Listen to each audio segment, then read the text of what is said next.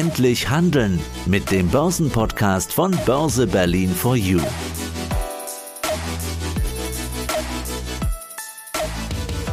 Hallo zu unserem Börse Berlin for You Podcast. Heute zu Gast jemand, der auf der Seite der Anleger steht, der die Interessen der Anleger vertritt, ob es um zu hohe Vorstandsgehälter geht oder um Eigentumsrechte bei Firmenübernahmen, Squeeze-Outs, sogar hin bis zu Verfassungsbeschwerden. Vertreter der Anlegerrechte und natürlich auch auf den Hauptversammlungen. Ich grüße Marc Tüngler. Servus. Ja, hallo. Ja, und aus dem Börsenratestudio grüßt Peter Heinrich. Die DSW, ich sage immer DSW, Deutsche Schutzvereinigung für Wertpapierbesitz, dann kann man euch nicht mit einer Vorgesellschaft verwechseln. Vielen Dank für den Hinweis. Bei DSW dreht man im Kopf schnell mal die letzten beiden Buchstaben und da kommt die DWS raus. Und wir sind ungefähr das Gegenteil von der DWS. Wir sind kein Produktanbieter, wir sind niemand, der irgendwas verkauft, sondern wir stehen, wie wir es gerade gehört haben, richtig auf der Anlegerseite, auf der Kundenseite und sind eher die der DWS auf die Finger schaut. Was läuft denn da? Gerade bei der DWS kann man das auch nochmal ganz gut hier erklären. Wenn es um Greenwashing geht, da geht es ja darum, ob Produkte zu grün angemalt worden sind und zu nachhaltig dargestellt worden sind, nachhaltiger als sie tatsächlich sind.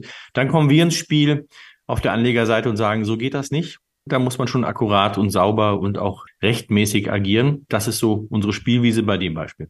Also wir können ja gar nicht alles reinpacken in den nächsten 20 Minuten, aber ihr vertretet quasi die Rechte der Anleger? Korrekt, wir vertreten die Rechte der Anleger. Ich glaube, vielleicht mal mit einem Bild das zu erklären oder mit einem Vergleich. Wenn man mit dem Auto liegen bleibt, dann werden die meisten Zuhörer wahrscheinlich den ADAC holen und sind dort Mitglied. Jetzt schleppen wir niemanden ab hier bei der DSW, aber so ähnlich ist es für Anleger. Wenn Anleger irgendwie ein Problem haben, eine Frage haben, dann rufen sie an bei der DSW, damit man ein Gefühl hat, das sind 35.000 Anfragen, die wir jedes Jahr bekommen von Anlegern. Wir sind ein Verein, genauso wie der ADAC, da wird man Mitglied. Aber eigentlich ist das Ziel gar nicht, dass die Anleger bei uns anrufen, weil sie ein Problem haben, sondern wir sind sehr stark präventiv unterwegs. Wir möchten eigentlich gerne, dass Anleger gar keine Probleme erst bekommen. Und das machen wir über Schulungen, das machen wir, indem wir Dinge erklären, indem wir auch mit Produktanbietern, mit den Unternehmen, wir kommen vielleicht gleich nochmal zu Hauptversammlungen, dass wir halt in der frühen Phase schon präventiv unterwegs sind und die richtigen Fragen stellen, oder aber Dinge verhindern, die in die falsche Richtung laufen. Also ist ein schönes Beispiel, der DSW, quasi der ADAC für die Anleger, aber präventiv, das heißt, ihr seid nicht nur aktiv, wenn das Kind quasi in den Brunnen gefallen ist, aber erst dann werden die meisten wahrscheinlich Mitglied, oder? Das ist richtig. Also in den meisten Fällen muss man sagen, wenn wir zum Beispiel auf Hauptversammlungen gehen und dort den Finger in die Wunde legen, hoffentlich an der richtigen Stelle die Fragen stellen und damit eben die anderen Anleger verstehen, was ist da eigentlich los, sei es jetzt Bayer mit Monsanto, sei es Deutsche Bank oder wo auch immer. Wir sind auf 650 Hauptversammlungen pro Jahr. 650, das sind 500 in Deutschland und ungefähr 150 im europäischen Ausland. Da sind ungefähr 45 Kolleginnen und Kollegen unterwegs, die diese Hauptversammlung besuchen und da legen wir den Finger in die Wunde. Ja, und in der Tat ist ganz interessant, wir brauchen eine starke Anlegerlobby in Deutschland, auch in Berlin, wo wir auch stark und viel unterwegs sind. Das hat in den letzten Jahren sehr, sehr zugenommen. Das Thema Regulierung war immer schon bei uns ein wichtiger Baustein, eine wichtige Säule, aber in den letzten Jahren nochmal sehr massiv hat das zugelegt. Ja, und da vertreten wir die Interessen der Anlegerinnen und Anleger in Berlin beim Regulator, also bei der Bundesregierung und beim Bundestag. Und da wäre es natürlich schöner, wenn wir noch sehr viel mehr Mitglieder haben, als wir heute haben, damit wir auch die Power haben. Wir haben ungefähr 30.000 Mitglieder, ein bisschen mehr als 30.000. Man muss sagen, die Industrielobby ist natürlich immer stärker, weil sie mehr finanzielle Mittel hat. Wir finanzieren uns eben nur über Mitgliedsbeiträge. Ich glaube, das ist ganz wichtig. Wir werden getragen von den Anlegerinnen und Anlegern. Und je stärker, je mehr Mitglieder wir haben, umso stärker sind wir. Umso mehr Power haben wir natürlich auch in Berlin auf den Hauptversammlungen. Deswegen ist ja jetzt keine Werbeveranstaltung, aber viele Mitglieder machen die Anlegerlobby stark und machen dann die DSW stark. Wie groß seid ihr denn jetzt, wenn ihr 45 Kollegen habt? Sind das alles Rechtsanwälte oder wer geht mit nach außen mit eurem Namen? In Düsseldorf ist unsere Zentrale. Da haben wir etwas mehr als 10 Angestellte. Also wir haben hier eine Zentrale, wo auch die administrativen Teile sind, aber wir haben natürlich auch meine Kollegen der Geschäftsführung. Die besuchen auch die Hauptversammlung, ungefähr so 5 6 hier in Düsseldorf. Und wir haben noch dann draußen 40, meistens Rechtsanwälte, weil unser Schwert, mit dem wir halt kämpfen, das ist das juristische Schwert. Auf Hauptversammlungen muss man auch dann Anträge stellen, wenn es mal nötig ist, oder auch zur rechten Zeit die richtigen Dinge sagen und auch dann in die Wege leiten. Das sind meistens Rechtsanwälte, da kennt man Namen wie zum Beispiel Frau Bergdolt in München, da kennt man einen Klaus Nieding in Frankfurt oder einen Dirk Unrau in Hamburg. Also wir haben das nochmal so organisiert, dass wir Landesverbände haben und da gibt es dann Landesgeschäftsführer und die Namen, die ich gerade genannt habe zum Beispiel, die kennt man da ganz gut. Ja, und so ist das ein Geflecht, was wir über die Republik gelegt haben und wir besuchen mit diesem Geflecht, mit diesem tollen Team, besuchen wir 650 Hauptversammlungen und das ist ein richtig dickes Brett. Das ist ja alles in 3-4 Monaten. Mach doch mal ein paar Beispiele. Was ist denn so bei einer Hauptversammlung los? Hebt ihr also die Hand oder habt ihr Stimmen, wo ihr sagt, ich vertrete jetzt x Aktionäre? Haltet ihr dann eine Rede? Haltet ihr immer eine Rede? Dürft ihr eine Rede halten? Oder verteilt ihr Broschüren? Was ist euer Job dort? Also unser Job ist, ich würde es mal fast umschreiben mit einer Art Hygienefaktor. Also die DSW gibt es jetzt seit 1947, also direkt nach dem Zweiten Weltkrieg gegründet. Und es war schon immer die Idee, die Eigentümer zu vertreten und die Eigentümerinteressen zu wahren. Das heißt, die Aktionäre sind Eigentümer und es geht darum, dass wenn Dinge in die falsche Richtung laufen, dass die Eigentümer sagen, dass sie es gern anders hätten oder zumindest Antworten bekommen, warum es denn zum Beispiel falsch gelaufen ist oder in die falsche Richtung läuft. Klassisches Beispiel, ich glaube, da kann man es ganz gut dran erklären und das sieht man ja auch leider im Kurs, ist zum Beispiel eine Bayer. Die Aktionäre waren gar nicht damit einverstanden, dass Bayer Monsanto übernommen hat vor vielen Jahren. Unsere Aufgabe ist es dann, noch mehr Informationen rauszukriegen.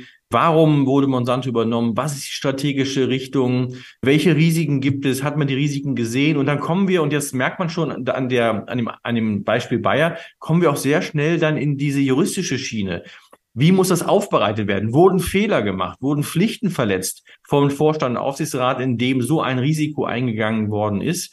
Ja, und da gibt es dann Beispiele, da gibt es dann eben Bayer, da gibt es ganz aktuell, was wir ja haben und wo wir auch tatsächlich zum Bundesverfassungsgericht jetzt gelaufen sind, die Leoni AG aus Nürnberg, wo die Aktionäre kalt enteignet worden sind durch einen Restrukturierungsplan. Da kämpfen wir jetzt für die Aktionäre, dass sie das Recht haben, weiter an der Zukunft zu partizipieren. Was heißt denn kalt enteignet?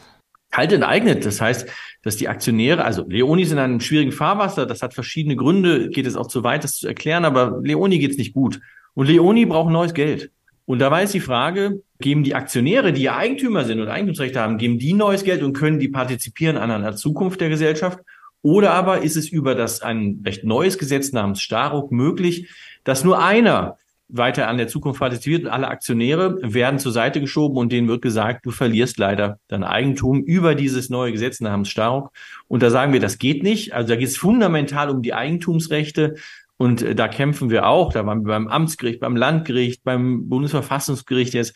Ja, und es geht noch weiter. Da prüfen wir auch, ob Schadensersatzansprüche der Aktionäre denn vorliegen gegen Vorstand und Aufsichtsrat. Also man merkt direkt auch immer wieder, wir kommen immer direkt wieder in dieses Juristische stark rein, weil die Aktionäre müssen sich zur Wehr setzen und da hilft ihnen das Recht. In Deutschland viel zu wenig, weil die Aktionärsrechte nicht so stark ausgeprägt sind, aber wir helfen wenn diesen, das Kind in den Boden gefallen ist. Und bei diesen Prozessen, das kostet ja immer Geld, hat denn ja die Deutsche Schutzvereinigung für Wertpapierbesitz denn auch diese Finanzkraft oder habt ihr ein Sonderrecht oder könnt ihr günstiger vors Gericht treten? Leider können wir nicht günstiger vors Gericht treten. Leider haben wir auch kein Sonderrecht. Das ist uns nicht vorbehalten. Das wird gerade grob überlegt in Berlin und auch in Brüssel, ob denn Anlegervereinigungen, überhaupt Vereinigungen, wie wir es sind, auch dann eine Verbandsklage einreichen können.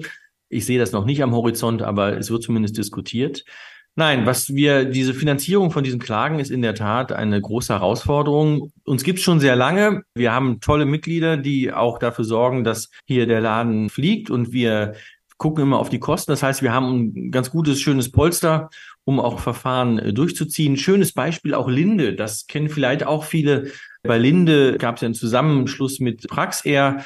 Und da haben wir auch dagegen geklagt, damit man mal ein Gefühl hat, was sowas kostet auch. Ich glaube, das nimmt man ja gar nicht so wahr. Also das kostet dann auch locker über 100.000 Euro so eine Klage. Da waren wir auch bis zum Bundesverfassungsgericht gegangen, haben leider verloren. Aber ich glaube, unsere Aufgabe ist es nicht, nur die Prozesse zu führen, wo wir wissen, dass wir gewinnen. Das weiß man eh nicht vor deutschen Gerichten.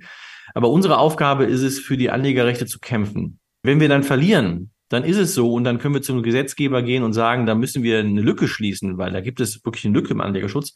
Aber wir kämpfen, nicht aussichtslose Kämpfe, aber wir kämpfen für die Anleger und dann müssen wir auch ins Risiko gehen, deutlich mehr ins Risiko gehen, als wenn wir selbst Aktionäre wären. Und deswegen, das ist einfach unsere Aufgabe. Wir müssen dann nach vorne gehen und müssen uns an die Spitze stellen der Anleger und schauen, dass wir die Prozesse führen, die ein einzelner Anleger so nicht führen würde.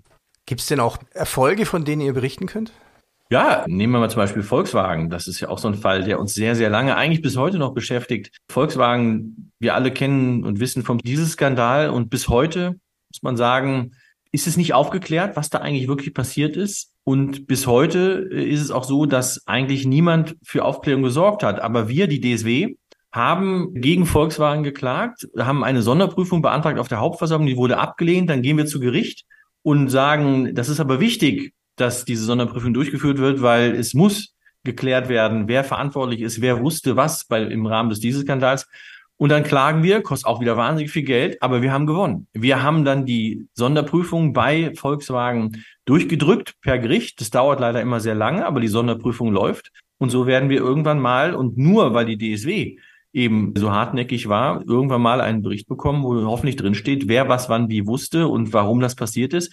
Und warum machen wir das? Weil dieser Skandal, da werden jetzt viele sagen, ach, kalter Kaffee, das ist irgendwie durch und das hat wahnsinnig viel Geld gekostet, den Aktionären von Volkswagen. Aber es geht auch um Prävention. Es geht darum, dass da wir auch andere da sind, die den Finger heben, die hartnäckig am Ball bleiben, weil der nächste Fall wird kommen. Die nächste problematische Situation eines Unternehmens wird kommen und dann weiß man, da gibt es eine DSW, da gibt es vielleicht auch noch andere, die bleiben am Ball, die sind wirklich so auch ausgestattet finanziell, dass sie da noch eine Klage durchziehen könnten. Und das ist wichtig für den Markt, für die Hygiene. Deswegen machen wir das und dafür sind wir da. Wir sind ein Hygienefaktor im Kapitalmarkt. Der Fall Wirecard, ist das noch ein Thema oder eigentlich dann aussichtslos? Ist es ja ein Betrug und die Firma existiert nicht mehr. Da gibt es ja nicht mehr viel zu holen wahrscheinlich, ne? Wirecard ist, würde ich sagen, das Top-Thema der letzten 2 Jahre hier bei der DSW. 3 Jahre, ist ja im Juni 2000 ist Wirecard ja implodiert. Warum? Weil wir der Meinung sind, dass da einige Dinge sehr falsch gelaufen sind. Und zwar nicht nur bei Vorstand und Aufsichtsrat, sondern auch beim Wirtschaftsprüfer. Und jetzt wird es ja ganz spannend. Was macht die DSW dann? Einfach nur plärren, das ist falsch gelaufen, das machen wir, aber das ist nicht unser Ding. Wir müssen ja schauen, wie kommen die Anleger an ihr Geld und wie kriegen sie Geld zurück. Und wir sehen EY in der Verantwortung, den Wirtschaftsprüfer, der viel zu lange weggeschaut hat oder eben nicht richtig hingeschaut hat. Und dann jetzt ganz kurz erklärt, was machen wir dann? Dann überlegen wir, wie können wir es schaffen, dass möglichst viele Anleger ohne eigenes Kostenrisiko an ihr Geld kommen und an den Schadensersatz kommen. Und dann haben wir eine Stiftung gegründet in den Niederlanden, weil das niederländische Recht viel mehr Möglichkeiten hat für Anleger als das deutsche Recht und haben über eine niederländische Stiftung jetzt eine Lösung für die Anleger gebastelt und da haben sich über 17.000 Anleger jetzt registriert. Das ist auch noch weiterhin möglich, sich dort zu registrieren. Das wird wahrscheinlich im Oktober werden wir das schließen müssen, weil bis Ende des Jahres muss eine Klage eingereicht werden, um die Verjährung zu hemmen und die Ansprüche vor der Verjährung zu schützen. Also wer sich noch nicht angemeldet hat, bitte unbedingt jetzt anmelden, ohne Kostenrisiko. Man muss keinen Cent auf den Tisch legen. Wenn man gewinnt, muss man 25% des erstrittenen oder verglichenen Betrages abgeben. Aber heute hat man kein Kostenrisiko, auch morgen nicht. Man muss eben nur eine Scheibe von dem, wenn überhaupt Geld kommt, abgeben. Aber ich glaube, wenn man keinen Cent jetzt auf den Tisch legen muss, dann lohnt sich das. Also wer bis zum Jahresende nichts macht, der wird auch kein Geld bekommen. Also es gibt nicht dieses klassische Duldo liquidiere, heißt es im Recht. Wer nichts tut, kriegt auch nichts. Wer was tut und wer sich jetzt registriert, der hat zumindest die Chance, noch Geld zurückzubekommen. Und wir gucken da positiv drauf. Ist ein harter Kampf. Jetzt war es eine lange Antwort, aber das zeigt, wie wir denken. Wir schauen, wie können wir den Anleger in die möglichst beste Position bekommen, ohne dass er noch ein eigenes Kostenrisiko hat. Und da haben wir jetzt bei den Sachen Wirecard die Stiftung gegründet. Mhm. Ja, schickst du mir den Link rüber, die packe ich dann unten natürlich in die Shownotes mit rein, dass sich da jeder noch registrieren kann, der das möchte. Mhm. Prävention. Liegt es manchmal einfach an der Dummheit des Anlegers selber, an der Gier? Was sind denn eigentlich die größten Fehler des Anlegers? Bei Wirecard hat man ja auch oft gehört, ja, da hat eine dann 60.000 Euro und das war dann die Hälfte seines Vermögens investiert, das war dann die Rente. Wo ich dann denke, aua, Grundregel Nummer 1, Diversifikation nicht gelernt. Ein ganz, ganz wichtiges Thema. Manchmal auch sehr tragisch. Ich hatte ja gesagt, dass wir sehr viele Anfragen bekommen hier bei der DSW. Und man muss sagen, wir können auch nicht jedem helfen. Das ist leider so. Und das liegt daran, dass oftmals doch grobe Schnitzer, grobe Fehler gemacht werden von den Anlegern. Ein Thema, was wir immer wieder merken, was auch die nächsten 100 Jahre noch Gültigkeit haben wird, ist, dass Anleger doch oft auf Modethemen aufspringen. Dann wird viel geredet über Wind, über Solar, über Pellets, was auch immer. Also irgendein Thema wird dann, irgendeine Sau wird durchs Dorf getrieben. Und dann springen die Leute auf, weil sie denken, hey, das ist doch eine tolle Chance. Meistens aber, wenn so ein Modethema so richtig hochdreht, dann ist eigentlich die Musik schon gespielt an der Börse und die Kurse sind hoch, im Endeffekt sind nur noch bergab. Also ich glaube, die größten Fehler, die man machen kann, ist genau das, dass man nur auf ein Thema setzt und dass man dann mit dem ganzen Geld oder mit einem großen Teil des Geldes nur auf dieses Thema setzt. Auch bei Wirecard haben wir das gesehen und das ist ganz interessant. Was kann man noch lernen aus diesem Wirecard-Fall? Wir sehen ja jetzt, wie viel Geld die Leute investiert haben und wir sehen auch, wie viel sie bei anderen Fällen investiert. Bei der Telekom haben wir ja auch 20 Jahre lang einen Prozess geführt, dass die Leute Schadensersatz bekommen und haben da auch gewonnen. Die Leute haben ja fast 100% ihres Schadens aus der dritten Tranche zurückbekommen. Also das ist ja schon toll, was wir da erreicht haben für die Anleger. Und jetzt kommt's. Bei der Telekom haben wir gesehen, dass die Anleger investiert haben, im Durchschnitt so 5.000 bis 10.000 Euro, würde ich sagen. Das ist so der Durchschnittswert gewesen, sagen wir mal 7.500. Bei Wirecard war der Durchschnittswert 40.000 Euro. Das ist irre. Das ist das 4-5-fache von dem, was wir normalerweise sehen. Wir sehen ja auch andere Verfahren, wie hoch der Schaden da ist, wie hoch die investierte Summe ist. Und wir sehen einfach, bei Wirecard war diese All-In-Mentalität. Entweder war man 1000% für Wirecard oder man war 1000% gegen Wirecard. Und die 1000% für Wirecard waren, haben viel zu viel auf diesen Wert gesetzt und haben alles dann da reingegeben. Manchmal auch mehr als das, weil man auch einen Kredit aufgenommen hat. Also das war schon fatal. Und da auch wieder ganz klar, wenn es zu emotional wird, wenn es nur noch schwarz und weiß gibt, nur noch pro oder contra, aber nicht mehr die Mitte, dann muss man sich selbst immer mal wieder neu kalibrieren und muss man überlegen, was mache ich da eigentlich? Und der Fall Wirecard, so schlimm er ist und so schrecklich er ist, sollte auch Lehrgeld dann auch zwar sein, aber vor allen Dingen sollte er uns alle nochmal daran erinnern, dass es nicht sein darf, dass man zu sehr auf ein Thema, zu sehr auf ein Unternehmen und überhaupt zu sehr auf eine Karte setzt. Und dieses ist ja auch langweilig zu sagen, die Mischung macht's und nicht alle Eier in einen Korb und so. Das hört sich langweilig an, aber es ist die Grundregel an der Börse, damit man nicht zu sehr einen Schaden erleidet. Und wir sehen es ja auch, wie katastrophal die finanzielle Bildung ist in Deutschland, selbst bei Politikern. Weil, als wir über die Aktienrente jetzt diskutiert haben die ganze Zeit, da hieß es ja, oh, schaut euch Wirecard an, schaut euch die Telekom an. Das ist ja eine Katastrophe.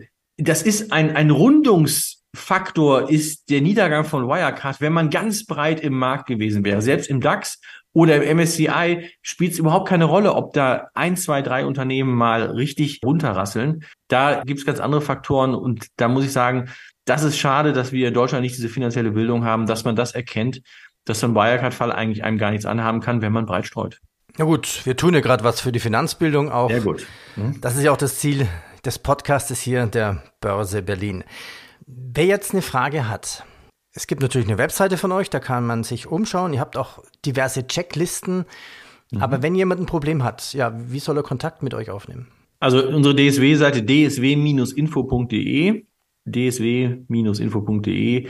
Da gibt's Kontaktdaten, da kann man eine E-Mail schreiben. Wir müssen ein bisschen aufpassen. Wir haben rechtliche Vorgaben, dass wir Mitglieder nicht beraten dürfen. Aber ich glaube, wenn jemand ein Problem hat und das ihn dazu schon verleitet, dass er sich darum kümmert und dass er dann Hilfe sucht, wir gucken uns erstmal das Problem an und schauen, können wir überhaupt helfen? Dann werden wir grob sagen, wo denn die Reise hingeht und dann kann jeder überlegen, ob er denn ein Mitglied wird und dann können wir ihm noch konkreter helfen. Aber ich glaube, wenn jemand ein Problem hat, dann sucht er Hilfe und dann sind wir da. Dann können wir halt schauen, was können wir tun. Aber ich glaube, das Problem, was wir auch in Deutschland haben, neben der finanziellen Bildung, ist ja, dass über Geld redet man nicht und über das Anlegen eigentlich auch nicht. Das hat sich ein bisschen verändert die letzten Jahre, gerade weil auch sehr viele jüngere Leute an die Börse gekommen sind. Da spielt Social Media auch eine große Rolle, auch dieser Podcast hier. ist ja ein Mosaikstein. Aber ich glaube, die Leute müssen viel mehr reden über ihre Probleme und sich viel mehr auch austauschen und einfach melden bei der DSW. Einfach anrufen. Da ist auch unsere Telefonnummer drauf und dann werden wir sehen, was wir machen können. Und in den meisten Fällen, und das ist, glaube ich, das Entscheidende, man ist eigentlich nie alleine mit seinem Problem. Weil das Problem, was man selbst hat, haben wahrscheinlich 10, 20, 30, vielleicht Tausende von Leuten auch gleichzeitig. Und dann kann man gemeinsam losmarschieren. Und dann ist diese Gemeinschaft da. Die Gemeinschaft ist stark. Und auch für den Einzelnen ist es ganz wichtig, dass er nicht alleine ist mit seinem Problem. Ja, und so funktioniert die DSW, indem wir eine Gemeinschaft bilden als DSW, aber auch bei den einzelnen Fällen, die wir dann auf dem Tisch liegen haben. Herr Tüngler, danke. Ja, ich sage danke für den tollen Podcast.